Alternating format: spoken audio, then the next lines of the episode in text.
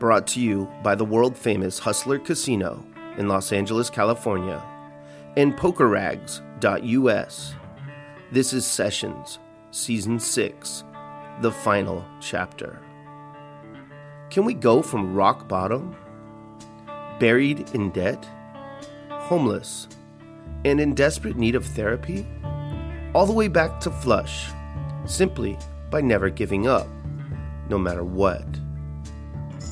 I don't know, but this is the year we find out, so buckle up for one last ride. Week 38 of 50. Sadness is a butterfly. The session. So as the now 419 people active at patreon.com/DGAF poker player already know, I went from a hothead the week before to pretty damn sad the week leading up to Max Payne Monday, September 18th, 2023. A huge downswing in poker, combined with longtime supporters turning on me, combined with whatever else the world has been throwing at me, or maybe it was self-destructive me throwing stuff at myself subconsciously. I don't know. Anyways, it led to this sadness, that combo.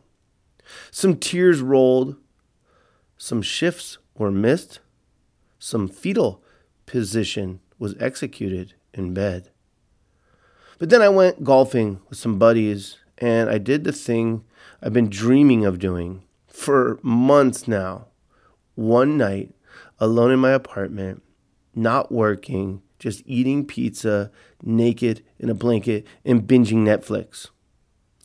I started watching Suits, and I ate jalapeno and mushroom pizza, and the show was good, and the pizza was better, and I'd been looking forward to this, and it was just as good as I thought it was going to be. It's fucking great. I also coached my son's soccer team to their first win on Saturday, and then I threw my son a successful impromptu birthday party at Sky Zone on Sunday after his beach birthday party got rained out. And then I had a chill night back in LA ahead of Max Payne Monday. So from sad to ready to play, I think, and you can go to patreon.com/DGAF poker player if you want the details of my life. Usually 60 to 90 minutes of private, intimate storytelling, everything that goes on in my head and in my life. Or you can just stick with the public drops like this one. Either way, I appreciate you listening. Let's get into it. Let's talk about the lineup. The one seat is Crazy Drew. This guy's awesome. I go way back with him, and we become friends, and we talk about stuff that has nothing to do with poker a good amount, and he's a good guy, and he's where I'd love to be at some point. Just made it, wealthy, and now trying to live it up, and I always have fun with him. The banter is usually pretty strong. I'm in the two seat. That's me, your protagonist, DGAF, also known as Dragon Man. Seat 3 is Ayaka. And yes, she plays tight. This is Brown Bala's girlfriend and someone that's done some work for me at the Lucky Lady. And just a really young person, half my age. And she has really good banter with Crazy Drew as well. So I always keep them close. And part of I like to have at least one woman on each show. And she's a good fit because she's very social. She's not sniping. She's not that experienced in poker. And so as a concession to Ishan, who's going to be backing her, I give her the best seat on my direct left. And yeah, she can play tight. The rules are not the same for everyone in this world, in case you haven't noticed. In the real world and in the poker world. Even if this wasn't a show, even if it was just a poker game, yeah, the young, attractive woman can play tight. It's just the way it goes. It's the rich, older dudes like that presence, and it keeps the game light and fun, and it's just the way it is. Seed 4 is Tyler D. Pretty cool dude. I just met from Twitter. He's been on the show a few times. He runs nightclubs. He's not a promoter. It says nightclub promoter, but he's actually like the boss for Tao nightclubs. And I didn't know there were some in LA, and I knew there were some in Vegas. Cool dude. He's more thirsty Thursday material. He's not afraid of a cocktail or a beer. Cool dude. He plays on the tighter side, but so what? At this point in my life, I want to play poker with people who are cool above all else. And I think it comes across well on the stream. Some people like when someone's being an asshole at the table. Life's too short. Poker doesn't really work that way. It does on a show sometimes. People are going to play until the show's over. But really, you got to have this good energy at the table, this good vibe. And Tyler brings that. Seat 5 is DK. You guys know DK. Seat 6 is Liquid Steve. This guy is he's a really nice guy. And he's also very successful and young. So Crazy Drew, very successful and older than me. And same with DK, and Tyler is younger than me, but also successful. I assume he's younger than me. And Steve is a young guy in the esports world. Liquid is his team that he's co-CEO. And he's just a fun dude to be around. And, you know, and he's action and he's everything you want for a stream player. Seed 7 is a newcomer, Tyler A. This is someone Raver sent to me from his yacht game. There's a yacht game here in LA. And this guy used to be on the Dodgers. And he's got a cool look. And he seems pretty cool right off the bat. On his left, supposed to be a billionaire. But the billionaire canceled. So Raver substituted another guy I never met named Dan. And just by the way Raver was talking about him, I knew that Dan was too good of a player for this game.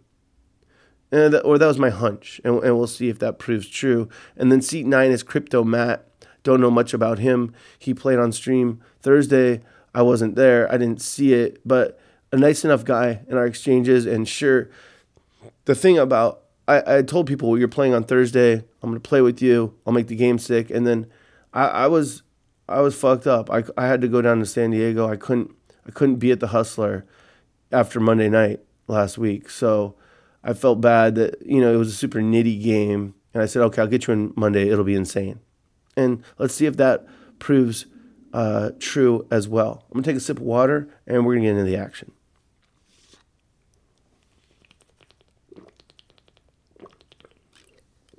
I limp firsthand, 10-20-20. The 40's going to go on after one orbit, and it's going to stay on. And then we ask players, you can re-straddle it. Please don't encourage others to, because some are not comfortable. We want to make this the most friendly game, the most inviting game. And that's a reason why someone that's too good and doesn't know how to tone it down isn't a good fit, because They will kill some of these newer players and some of these super recreational players. And I can be good, but I know how to tone it down, and I never go for the kill. But anyways, 10-20-20. And Tyler had said in his video, Tyler A, former Dodger, former outfielder, had said, first ace I see, I'm going all in. Okay, well, he's all in the first hand. Crazy Drew calls with king-queen, and Tyler had ace-jack, and king-queen wins. Okay, so we have an all-in on hand number one. This is Max Payne Monday, and it just went from 20 to, you know, 2,500 or whatever Tyler bought in for. And right away, 14 minutes into our show, so at 44:04, after a 30-minute countdown, that's 14 minutes into our show, is my worst play. I haven't got involved, really. And Tyler, you know, it's only been 14 minutes, but it feels for a lag like myself and someone who provides the action, and people expect me to provide the action, it seems like a long time. So I'm going to get involved. Tyler limps for $20. Tyler A does. And I raise with queen 7 offsuit to 200. Is that right? To 100. Sorry, 100. DK and Tyler A call. $330 in the pot. I have queen 7 offsuit. It comes ace, jack, 6, 2 diamonds. They check to me. I bet 140. This is pretty standard. And DK raises to 360. And when he does, when he's getting ready to raise, I know he's bluffing. Or I know he's super light. And when I know someone's super light, I usually battle. I do not fold. So Tyler A folds, and I'm going to continue with a call, and then I'm going to raise the turn if I need to. I would like to have a diamond in my hand, but I just know that DK is light. I just know, live read, fucking know.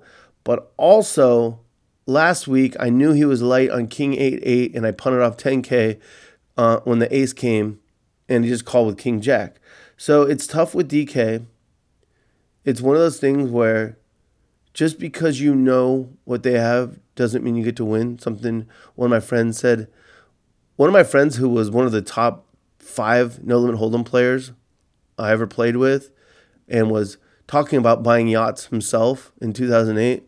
Well, he couldn't win in 2009. He just ran putrid. And one time in total exasperation at the poker table, he said, DGAF, just because you know what they have doesn't mean you get to win. He was talking about himself trying to win. And that's true, and I run into that a lot, but not in this case because I'm in position. Out of position, it's really hard to float and get it done. I don't know if Queen High's not good enough to get to showdown, so, but I'm in position here, and I'm just thinking back to the people that was criticizing me for last week when it didn't work, when I knew DK was light, and I folded. And it's not the end of the world. He had the best hand. He had deuces. But when I have a read and I have a good plan for my read. So knowing what they have and not, it doesn't mean you get to win. Well, that's if you have a read, but you have no good plan. There's no recourse. If you're out of position, there's no real recourse. What are you going to do? Like if you re-raise, that gives them a chance to jam and now you can't call. Or if you float, then you got to lead, and then they're gonna raise. It's gonna be sketch balls if you're out of position. But if you're in position, fucking float. And I didn't, and it felt wrong. And I was being results oriented from the week before and listening to people criticizing my play when I'm at my best if I just. Okay, I got the readies weak. I'm in position. Okay, no, I don't fold. Out of position. Okay, sure, just let it go. And that was the difference between last week and this week. His position, and yeah, he had pocket deuces. So he had the best hand, but I felt like I could have won that one. And I'm on a major downswing. I guess I did mention that at the beginning of this. So it's tough because I think I'm probably going to win 60 to 70% of the time I play on stream. I think that's about right. But you've lost a few times in a row, and you're in my financial situation, which is a very poor one, and you're in makeup now. You really want to dial up a win, and so you're going to play a little bit better than you normally do. I intentionally don't play that great when I play on stream, but that's the game. If I did, I wouldn't have such good games and wouldn't make as much money. It's a tough thing for most to wrap their head around. But here's another chance against DK. I have King 10 of hearts, and it comes Jack, Deuce, 6, 2 hearts. And DK bets 300, and I think he's light, and I check raise to 900, and he goes all in. Okay, fucking snap call. You know, he has a little less than 3K. Snap call. He has pocket fours. So, again, he's going for it with these little pocket pairs on, you know, he raised with deuces on Ace, Jack, 6, 2 diamonds, and now he has 3-bet jam pocket fours, like I think 2 black fours on Jack, Deuce 6, 2 hearts. I'm obviously snapping it off with King 10 of hearts. Sometimes I'll just have the best hand here against the worst flush draw.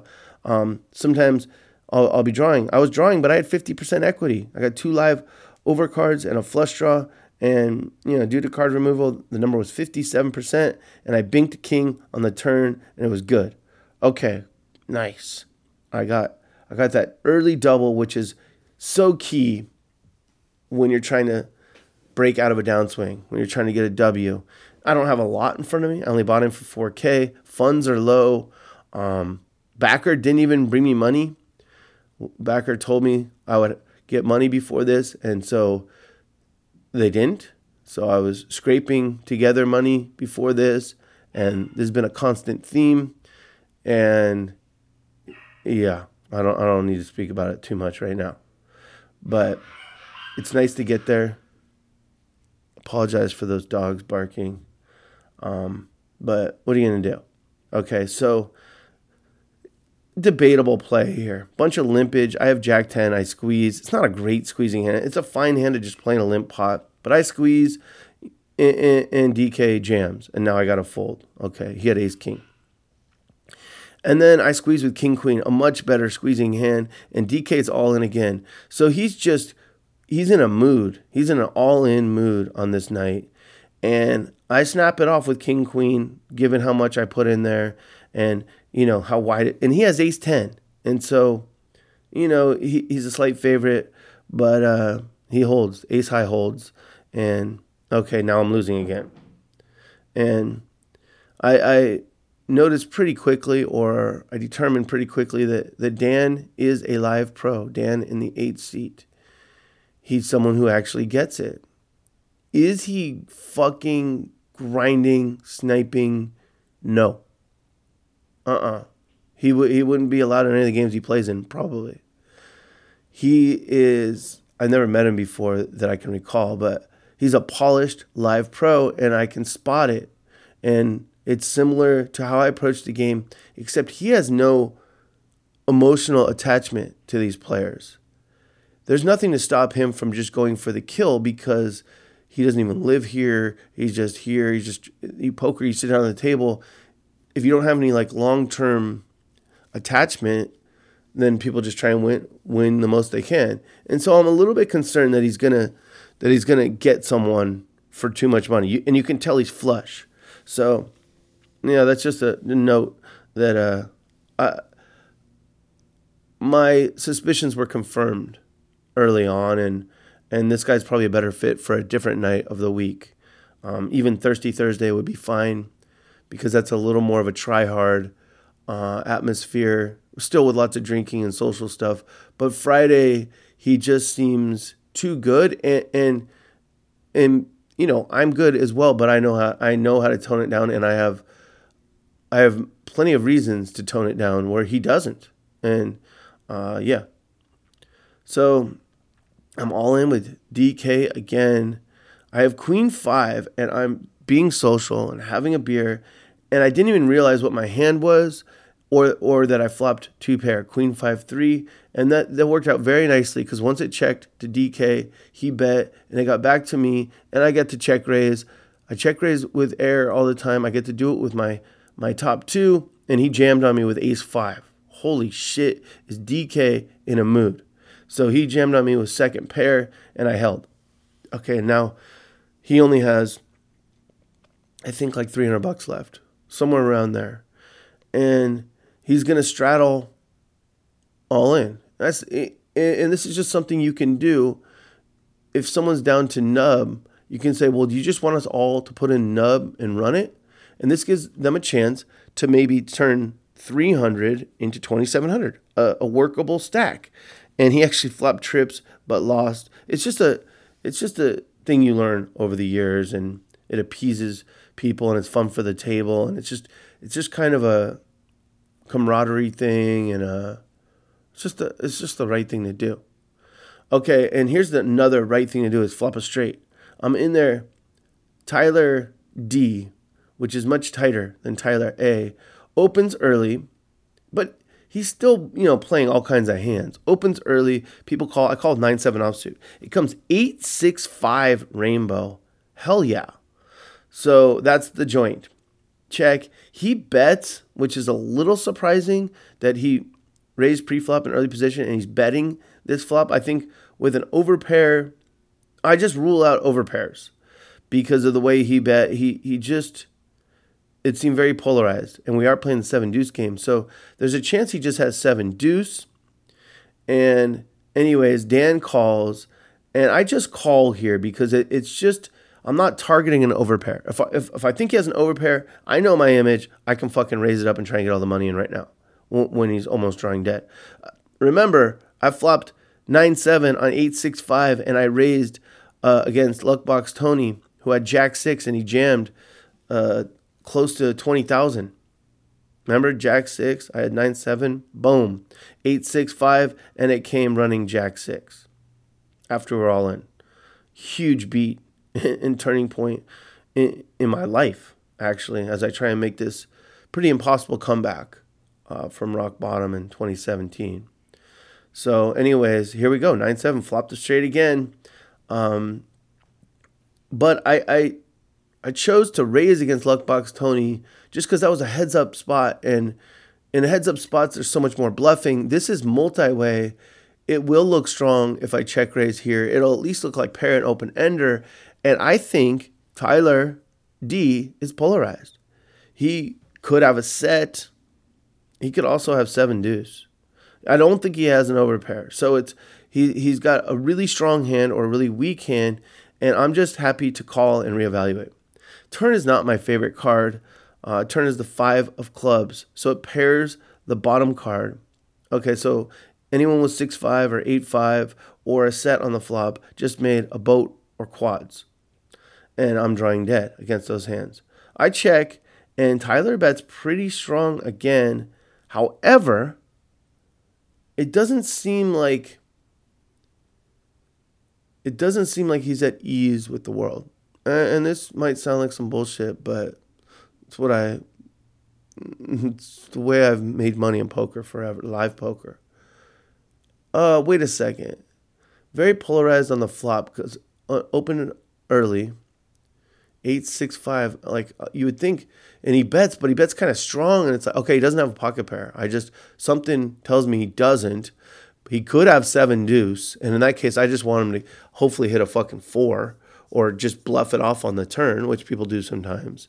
And I don't know what this other guy, Dan, the pro in disguise, I don't know what he has. So when the turn card pairs the board, Tyler bets strong. So he's still polarized, but he doesn't have a boat, I don't think. So if he does, he's tricked me with his aura in this moment. It seems not like a boat, but Dan calls, and I don't know what the fuck Dan has. Dan could have a boat for sure. So I'm just going to call here and reevaluate. River is a brick. Oh, it's a jack. Yeah, it's a break. And I check again, and Tyler shoves for 2K. And Dan, it's now on Dan, and he puts in what looks like just a pure bluff catching call. Okay, well, I have 4K, so this is a free roll for me to go all in for the other 2K. I do, Dan folds, and me and Tyler had the same hand, kind of. He had 9-7 of clubs. He turned the free roll, the straight flush draw, and he bricked. And this was a turning point for me in the session because after I jammed and Dan folded, I turned over my hand, and I look over to Tyler, and he starts to turn over his hand. That's bad news. When he starts to turn over his hand, the best I can do is chop. And luckily for me, that's the hand he had. And that was a big sigh of relief and a turning point in the session. Had I just flopped the nuts and lost again on 8-6-5 with 9-7, that would have been in my head a little bit the rest of the session. And I would be rebuying, obviously.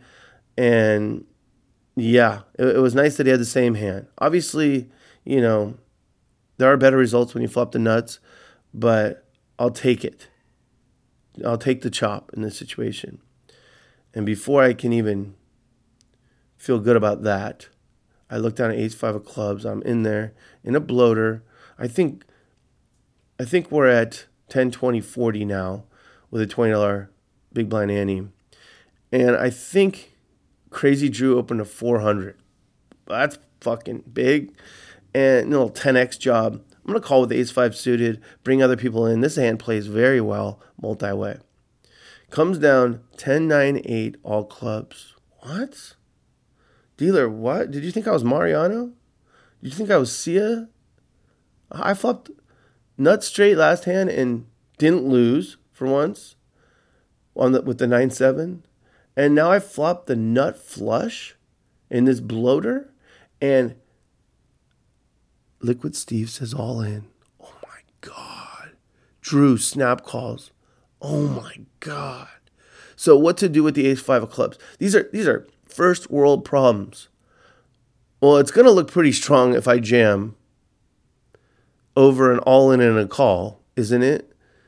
But can Drew fold anything to me? I don't think so, because I could just have the ace of clubs and whatever else, and I would gamble in this spot. So he's going to call with his entire range, and so I jam, and he calls. He has 7-deuce offsuit, but he has a 7 of clubs. So he has a 2-outer for a straight flush, and Liquid Steve has Jack-9, no club. So he is drawing to runner-runner, and you know, I'm a huge favorite, and I hold, and it's a big pot, and the river was a jack of spades, and Crazy Drew thought he hit the straight flush, and he was apologizing to me, and I was like, wait, what do you think just happened? And I am now winning over 10K. Okay, good. That's what we needed, just what the doctor ordered. And yeah, I flopped a nut flush, and I got an all-in against second pair and a 7 high flush draw. That's the action I get. I talk about spew equity sometimes in this podcast. People say, man, you are the spewiest motherfucker on the planet. You bluff more than anyone. True, true, true. And then when I have any sort of hand, I get the most value snap called by these hands. I get, it's spew equity. You spew and it feels a little gross. And then later when you make the hands, it all comes back to you. And then some. And yeah, it's obviously very nice. I didn't do anything special in this hand. And then I win another all-in with top pair against second pair. I'm getting it in with 88% equity here with top pair. I have king 10 on 10, 7, fucking 4. And I think there's a flush draw available. And so if there's any draw available, no one's folding any pair to me, I'm realizing. Or not no one, but the players in these games. And so I stack Crazy Drew again. And these aren't like huge coolers. I did flop the nut flush. It's not like I flopped nut flush against a set or a straight or a smaller flush. I flopped it against middle pair and against the 7 of clubs on 10, 9, 8. So, and then in this one, top pair against middle pair, that's not like a super cooler, but it's that spew equity being realized. And then I didn't go for it with a combo against Tyler D. I flopped well, I think pair and flush draw. And then I small bet, I was kind of setting my own price. Small bet the turn, and he raised small to 1,300, 500 to 1,300. And he had about 3K behind. And I was pretty certain he had one pair, either top pair or over pair. And it wasn't that I was scared to pull the trigger because I've been on a downswing. I don't usually get scared to pull the trigger. Sometimes, but not here. It was just, will this fucker even believe me, or should I just try and bink? Should I just call the 800 and try and hit 2 pair, trips, or a flush? And I decided that was better, and I rivered the flush, and I bet 2K into like 5,800, and he made a good fold. He had second pair by the river, and he made a good fold. And I said good fold. It's one to think about. That's the fun of live poker. Like, okay, I think you have top pair and you just raised, which people don't do too often on the turn. And most often they do it to fold to a jam, but also it's me and no one believes me for good reason because I'm thinking about jamming with a pair and a flush draw. And so obviously had I jammed the turn, if he calls, I get there, and if he folds, we move on. But it's just one of those things. I'll just never know if it was correct. Maybe given my financial situation, it was best to just call and try and bink. Maybe not. I don't know. But part of me felt some shame for not jamming the turn against what I thought for sure was one pair. And so he would say, oh, you know, in his mind, oh, I'm at the bottom of my range here with one pair. I got to fold. Maybe, or maybe he's going to say, DGF's a fucking spewy idiot. I'm going to call. I don't know. But part of me felt some shame And so I took it out on Crypto Matt. He 3-bet Dan, and I think he's going to 3-bet Dan pretty liberally. I mean, he's going to 3-bet, yeah, Dan. And so I'm going to put in the cold 4-bet with the 7-4 of hearts. Is it a great hand for this? No. Am I in position? Yeah. And it clears around, and you can see that Dan thinks about putting in a 5-bet with like 4-3 suited. So he knows what's up, but he doesn't. He folds. He's in a tough spot because, sure, he might think I'm light, but he's got to worry about Crypto Matt. And Crypto Matt calls. And the flop comes down just nothing. I bet small. He calls. And the turn is another brick. And I ask him how much he has. I did some pretty good live pro shit here. Just how much do you got? Oh, get him thinking about it. I have 8K. Okay. I didn't see your greens. Okay, 2,500. Okay. So when you do that, it's, oh, fuck, this motherfucker's trying to get all my 8K, isn't he? And he folded ace king. And it was spewy, but it worked. So when it doesn't work, it's this guy's the worst, DJ's the worst, whatever. When it works, it's like, wow, he's in the zone. Okay. So I call down with top pair on a pretty sketch board, and I win with top pair no kicker against Steve. He said something. I was probably going to call anyways, but he said something at the end that really made me, he said, what, did you river a king? King was second pair. And I kind of thought that meant he's bluffing. And usually when I think someone's bluffing from something they said, I usually play it off better. I usually, like, I get that little twinge in my head, like, oh, shit. That happened with Puya a while back. And it happens all the time, but I usually play it off better, like, this is a tough call, I don't know. Well, I just snap called when he said that, and he said, you're good. And so things are going well for me, and it's time for my best play at 2:24:02. That is almost 2 hours into the show. I'm doing well. Everyone's saying, oh, you're finally going to win. I'm saying, don't fucking jinx it. Part of it is variance. A part of it is, will I go on tilt? I wish I didn't have tilt issues, but I do. And let me take a sip of water and tell you about my best play.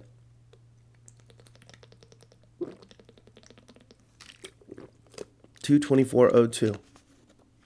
The 40's on. 10/20/40 with $20 big blind ante. People limp. And Dan goes to 300. Crazy Drew calls. He's buried. I call a Jack 9 offsuit. And in position, that's where I live when I'm doing well in poker. And Liquid Steve calls and Tyler A calls. We have 1590 in the middle. I'm in position with Jack 9 offsuit. And the flop comes down Jack 8 deuce, 2 diamonds. Okay, I flop top pair. If I get a lot of heat, it's not going to be good. Multi-way. And Tyler leads 200. Tyler A, former Dodger, leads 200 to 1590. And Dan quickly makes it 800. Okay. I think because Dan made it 800 so quick, it's not going to be that strong with him. But this guy is pretty tough. It could be. I am not ready to fold top pair, no kicker. So I call, even though it's been bet and raised in front of me. I have Jack 9 on Jack 8 deuce, 2 diamonds. And it folds back around to Dan. And we're heads up. 3390 in the middle. The turn is an ace. So now there are 2 diamonds and 2 clubs.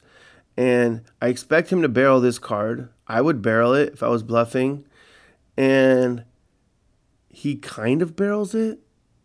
He puts in a J Boogie soft bet, like maybe a third of the pot, and I just get that twinge from being at the poker table fucking 50, 60,000 hours in my life and being hypersensitive and perceptive.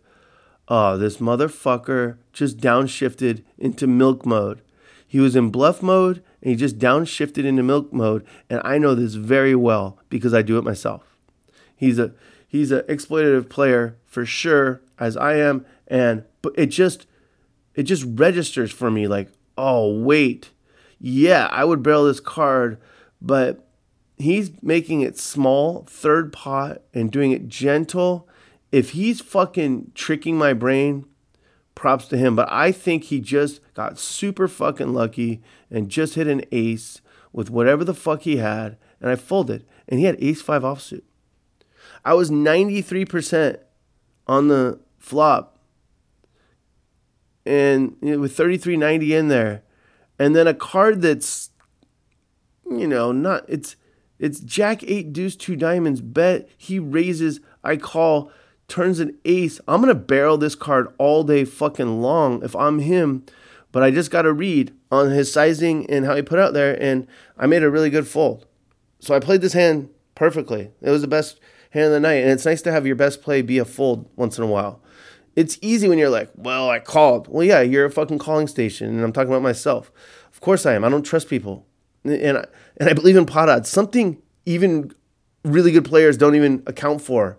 They just make like these folds getting 4-1 and 5-1. I don't. Fuck. If you got it, you got it. Like that's just math to me. But it's nice when best play can be an actual fold. And then a couple times, I knew people were weak and I didn't bluff multi-way. And I don't know. I just... Yeah, I can tone it down a little bit. It's not black and white. Like, oh, well, you're spewy bluffer. You should always be spewy bluffer because you get it back when you make hands. Yeah, but there's times to tone it down, and it's just very gray. I don't know. I just didn't do it because of my image. And I'm seeing, you know, the session before or whenever I played with Sia before, she called me down with queen high. I mean, I had a pair, but it's just... My image is, I guess, that bad, and I'm pumping the brakes a little bit. And maybe that was in order. Probably that was in order. And then I have top pair and no kicker on a pretty scary board, and Tyler A bets, and I just think he's capped at maybe top pair, maybe better kicker. So I bluff. I raise bluff with my top pair. It turned out my hand was best, but I still like it that I'm thinking... and executing. And I'm reading, thinking, executing. Oh shit, you're capped at top pair. This board's scary as fuck. You just bet and I have top pair, but you might have me out kicked and I'm not going to take that chance. I'm going to raise. And I think it would have worked on that board to get top pair to fold. And anyways, he didn't have it. And then I had ace high and I bluffed just in case. Just like I bluffed with top pair just in case. In both instances, my hand was good. So at least I'm playing well. But I'm not getting the validation of, like, folding out better. But I'm playing aggro, calculated, while also just, you know, pounding Coronas and joking around and playing, you know, a bunch of hands. And then I manufacture a small pot with nothing. And there's also... knit equity or run good equity. Knit equity is when you just haven't gone for it. And I haven't gone for it in several spots where I know everyone's weak. Well, then you get more credit when you do go for it. And that's what happened here. Or it's run good equity. That's the bigger thing in poker is when you're turning over winners and when you're winning, you can bluff way more because it's recency bias. People are like, oh, this guy can make the best hand. When you can't make a hand, you can't bluff. And so everything is going well. And then I have to fold a flush draw on the flop. Two guys are all in, Crypto Matt and Dan. Dan flopped a set and against top. And I had a small flush draw. I called, I think, 1,400 or something and folded to it was going to be 30K or something. Yeah. And then against Tyler A again, I had a read on him and the board was very scary. And I had like two small pair and I min raised. Perfect exploitive play against what I think is one pair. He had second pair. I'm giving him an incredible price. And I have this crazy image and it's the worst getting bluff when you're getting a great price. And it's not only am I not overplaying my two pair by making it too much, but I'm also widening his calling range, and he called me with second pair. So I'm kind of in the zone on this night and no doubt running well. And then I have an interesting one against Dan. Dan, I just kind of the like alpha in you. There's one guy at the table I want to play super hard against. Yeah, I ran a bluff against Crypto Matt, but that was just kind of like timely spew. I'm not like I like Dan. He seems very cool, but I'm going to go after him because he is a pro in a game where we don't have pros. And people say, you're a pro. I'm not, man. I used to be a fucking pro. I play twice a week. I don't work on my game. I don't do shit. I drink and play at least 2/3 of hands. Like I drink 2 beers an hour. Like, but, and this guy's drinking, but just something about it is you want to go after him. It's just the way it is. And in a friendly, competitive way. And so I squeeze with, you know, he's raising very wide. And I 3-bet with Jack 6 of diamonds to 1,200 and something. And he calls out of position. And the flop is 9-4-3 with 1 diamond. He checks, and I bet half, which just was kind of like a buzz oversight. I like a third pot better than half. I bet a little less than half, but I like even smaller. But either way, it's, you know, it was just like everything's going 100 miles per hour. We're talking, we're drinking. It's just, you know, a small mistake. Just bet a little bit too big, but. Anyways, it's 9-4-3 with a diamond. He calls. I'm gonna go smallish bet, big bet on him, unless of course I bink a jack or a 6, then I'm gonna do what he did and downshift into value mode, and hopefully he won't be able to pick up on it. Maybe he will, and that's the battle across the table. Well, 9-4-3 with a diamond. Obviously, if I pick up equity, like a card like the 5 of diamonds would be insane.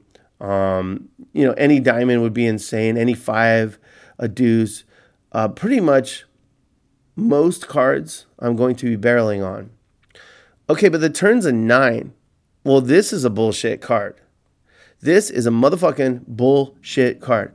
9-4-3, 1 diamond, turn is a 9. Top card pairs, he checks. If I bet here, it tells no motherfucking story at all. Oh, you squeezed with a 9 and then you bet half pot on the flop, and now you're betting it again on the turn when you turn trips. It's a tall tale is what it is. And so sometimes the run out just doesn't cooperate with it, ruins your plan. Okay, I'm going to bet. I bet a little bit too big on the flop, but I'm going to bet bigger on the turn, especially if I, you know, hopefully I pick up some equity, or hopefully he just, so it's 9-4-3. If the turn's a 3, yeah, I can bet again. Sure, I tell a good story. When it's a 9, it's not telling a good story. I have to check back here. Like I would, this is some balance. Like I would with overpairs. And the river is a bad card as well. It's just a 5, and he checks. And like, you know, he just made a pair with some of his hands. And I don't know. It's just, he could hero call me with ace high because he knows, you know, I'm trying to battle. And I just check back. And I think I played this hand well, aside from betting a little bit too much on the flop. The plan's good, and he's in trouble out of position. He had king, queen of hearts, not one heart out there. He's in trouble, not so much pre-flop, but check calling flop with that hand. But and I could just have ace high. Sometimes I'm just going to have better hand. And the turn is a 9, and so he kind of lucks out.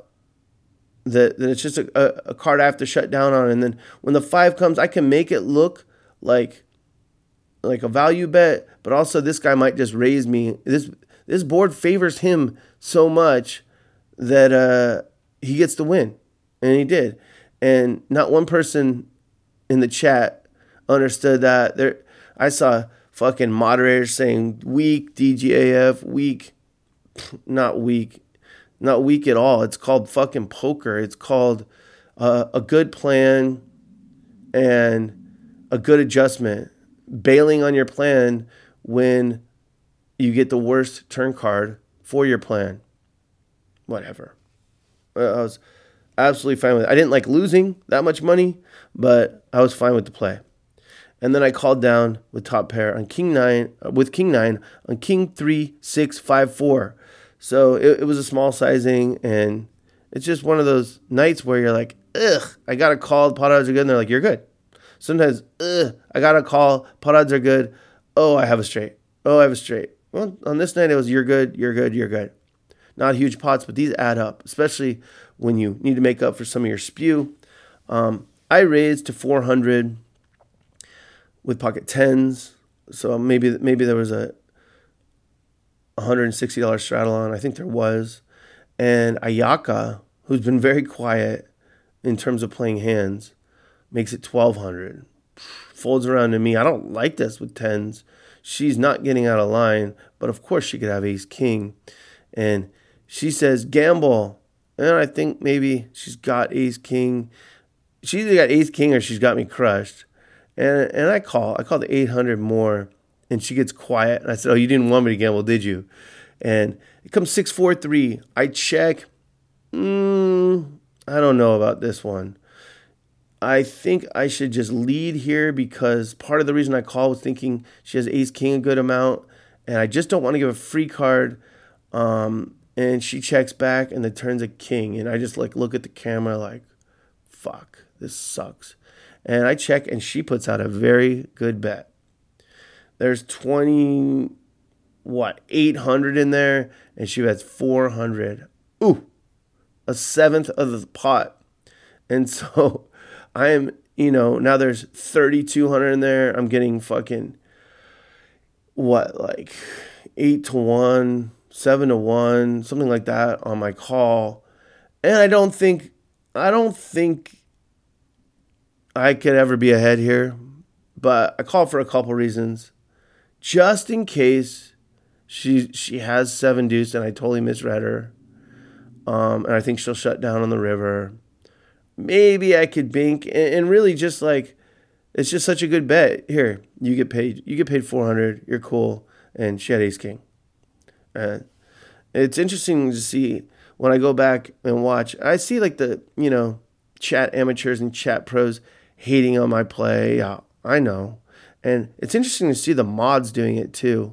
And also was really interesting to see DQ, who was trying to get under my skin constantly the last time I played, is in the chat trying to talk shit about me constantly, posting $100, talking shit about this and that. It's fucking weird to me. Weird. And people are like, oh yeah, DQ, yeah. It's fucking weird to me. I get bluffed off king high. That's going to happen sometimes. Well played, Tyler A. And I had top pair against DK and Dan turned to flush. I lost a few thousand in that, and I folded to his raise. And then I flopped two pair on 8-5. Ayaka bet on with 8-5 on ace 8-5. I thought she likely had a big ace, and so I'm going to probably raise now, whatever. But then Crypto Matt raises. Ace 8-5, and there's a draw available. Oh, excuse me. Sound guy, edit out this yawn and stretch, please. Ace 8-5, and I think there's two spades, two clubs, something like that. And so when he check raises, now I have a bluff catcher. And it doesn't seem like he's on a draw. So this is a little bit sketch, but it's just one of those, it's live poker. I'm not folding two pair. I'm just calling down, and I don't like it. But I'm going to do it. And I call, and I think she folded, or maybe she called once, and then he bet again on the turn. And, 8-5, bottom two on the flop. This is just, he could easily have ace 8 or ace 5. I did not put him on a draw. The river's a 9, and he checks with $2,000 behind.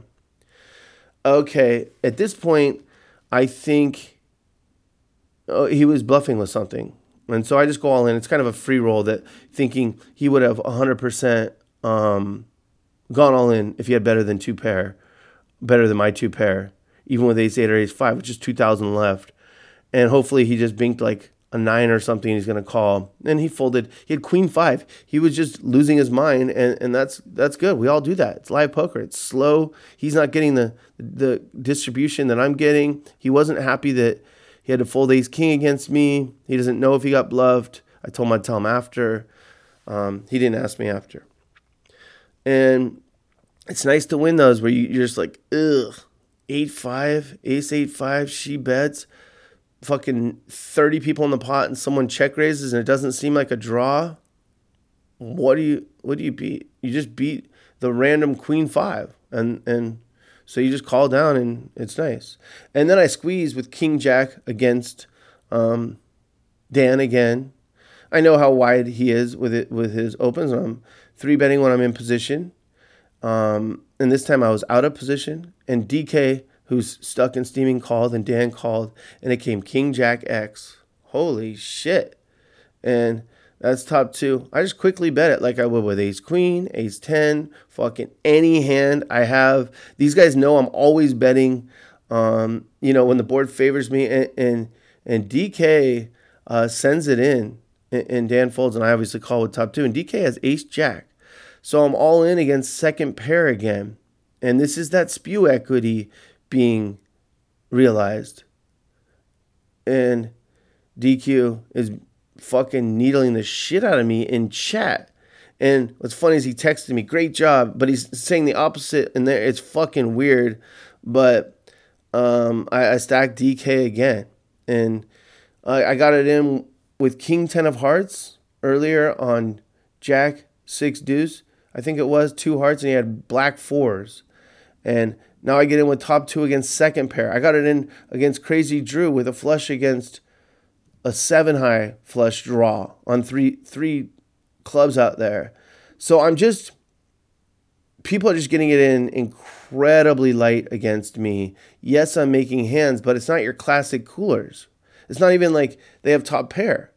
And then it gets even crazier where I win a $7,600 pot, or maybe I win $7,600. So I win like a 15K pot, and I went with ace high because I raised with ace queen of diamonds, and it came jack high with 2 diamonds, and DK bet, and Liquid Steve called, and I check raised to 3K with ace queen of diamonds, and Danny went all in, and Steve is trying to figure out what I have, and he decides I have a set. He said, why would you check raise at 3K? And I'm passing the test, the live poker test, because I did have a good week and a little tiny break from all this shit.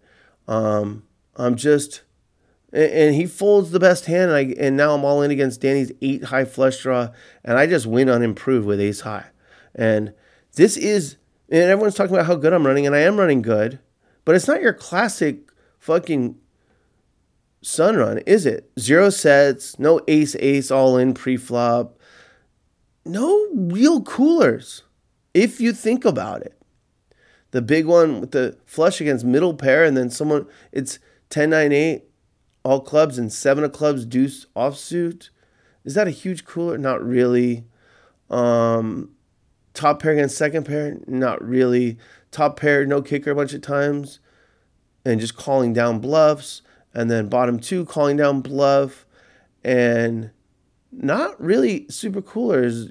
Top 2 against middle pair, all in, and then ace high against 8-high. But I am crushing, and anytime you're crushing, you're running good. It's just an interesting thing to think about. I didn't flop any sets again, and you know, I didn't have any like those super coolers that you think of when someone's sun running. And then I didn't bluff again when it was the instinct, and for sure it would not have worked this time. DK had checked 2 pair. So people are trying to trap me, and I don't know, but it seemed like a good spot to bluff, but it wouldn't have worked. And so maybe the lesson is, you know, take your foot off the pedal a little bit.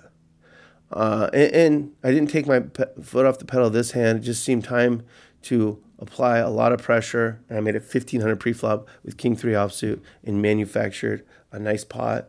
Then I spewed, you know, I just preflop. You just win 600, 700, whatever it is. Boom. Just give me that money. Give it to me. Let me add it to my stack. I had a Kobe, a 25K chip for the first time, I think, on stream. And I spewed off some, which you have to do. You fucking have to do, especially if you're the host. Like, you want action, or you want me to fold? And like, I would have like a hand I'm obviously calling with in position, but it's against Liquid Steve, who's having a bad night. And he says, I prefer you fold. I fold. He shows me 9-5 offsuit. I don't care. I think I had King 10 offsuit. And it's two I'm not trying to play every hand. I'm trying to give action back now and telling people, you decide. You want me to call or fold? I don't care. You guys are having bad nights. I'm having a really good night. This is giving back a little bit. And then, but I'm not going to be soft playing Dan. And he gets me to fold the best hand. I flopped Queen 9. It was like Queen XX, all hearts. I called his bet. DK called. And the turn's an offsuit king. And he bets again. I got DK behind me. Monotone flop. I folded what was the best hand. And then I bluffed when Tyler made a really hidden straight. He had deuce 3 on King Jack 5. And I just thought he was weak. And then it came ace 4. And I bluffed. And he went all in and I folded. I don't think I had a pair. I probably didn't. Manufacture another small one, pocket tens again, lose again, 7-deuce offsuit, and I win against Dan, who plays a big bloater. I made a 2K preflop, out of position, and remember he just like checked down king high. Well, here he checked down deuce 4, and so I had a better kicker. And what's interesting is the dealer, I won't say who it was, just rushed through it. And I didn't get it's supposed to be whoever folded last pays 200. And I don't even know if I got the hundreds. Definitely didn't get the extra 200. I don't know. I wish they wouldn't rush through fucking all-ins and times when you're getting pushed money. But I guess, it's fine. And then, okay, Sunrunner. Ace 10 on ace 10 5, 2 clubs. Let's just get it all in against Tyler A. And he has pocket fives. Oh, top 2 against bottom set. Great. Nice hand. 16K pot. And so it took a big hit at the end. I think I was up 35K and then I was, up only 25K. And we played a little bit after and I played really well after, only for 45 minutes. Then I had to go over to Lucky Lady because I gave away, every time I play on stream now, I'm going to give away 1% to 2 people playing at the Lucky Lady and watching the whole show. So I had to go over there. I won 29K. So I'm going to give 2 people $300. And it doesn't matter that I'm broke. It's the right thing. And I'm trying to build Lucky Lady. 29K is good. 74% VPIP. I don't know. I take pride in that shit. And you can hear what happened after this, it turned into an interesting night, but you can hear about that. You get the rest of my life story at patreon.com/DGAF poker player. Let's run through the goals real quick. Goal to have 0 debt. Fuck, I'm buried in debt. 177.5. It's just tough. Getting out of debt is so tough because you're paying interest. Anytime you win, you pay down a little bit. But you're playing on stake, and so you're earning for other people, and it's tough, man. It's fucking tough. And 35 isn't, the numbers are 0, 35, and 219. I want to have 0 debt at the end of the year. Not looking good. 35 wins, it's looking good. I've won 20 out of 38. I believe I've run extremely bad in several sessions. Not in this one, obviously. 2038 is below expectation in terms of winning sessions. And that's okay. The last goal is 219. I want to weigh 219 or less. That's probably not going to happen. No time to exercise, really. I weighed 257.7 to start the year. I've talked about this ad nauseum, how the Jack 4 shit fucked me up. It fucked up my head so bad. And I was really cruising along in all ways. And I was even, lifting weights and this and that. And I was kind of getting decent sleep and eating okay for me. And it all kind of fell apart during that. And that's why I wanted to rectify this year. But I've gotten even busier as I become more of a host. And last week, I was a new all-time high. And that's good in, video games, but not on the scale. I was 260.6. Well, I weighed myself this morning, 256.6. All right. So drop 4 pounds somehow. It's probably just water. Whatever. That's this drop of sessions. Thanks for listening. This is the end. Beautiful friend. I hope you enjoyed this drop of sessions. This is the end. Head on over to patreon.com/DGAF poker player. to get the entire story.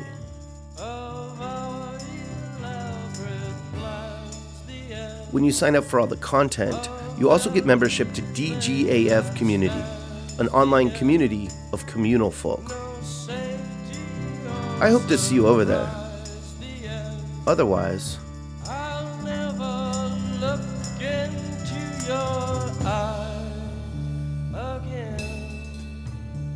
Just kidding. That shit was dramatic. But seriously, we are building something beautiful at DGAF Community. No nits, which means no parasites, no trolls, no haters, no judgment. Just two-way streets, equality, acceptance, and lots of fun. Sounds pretty good, doesn't it?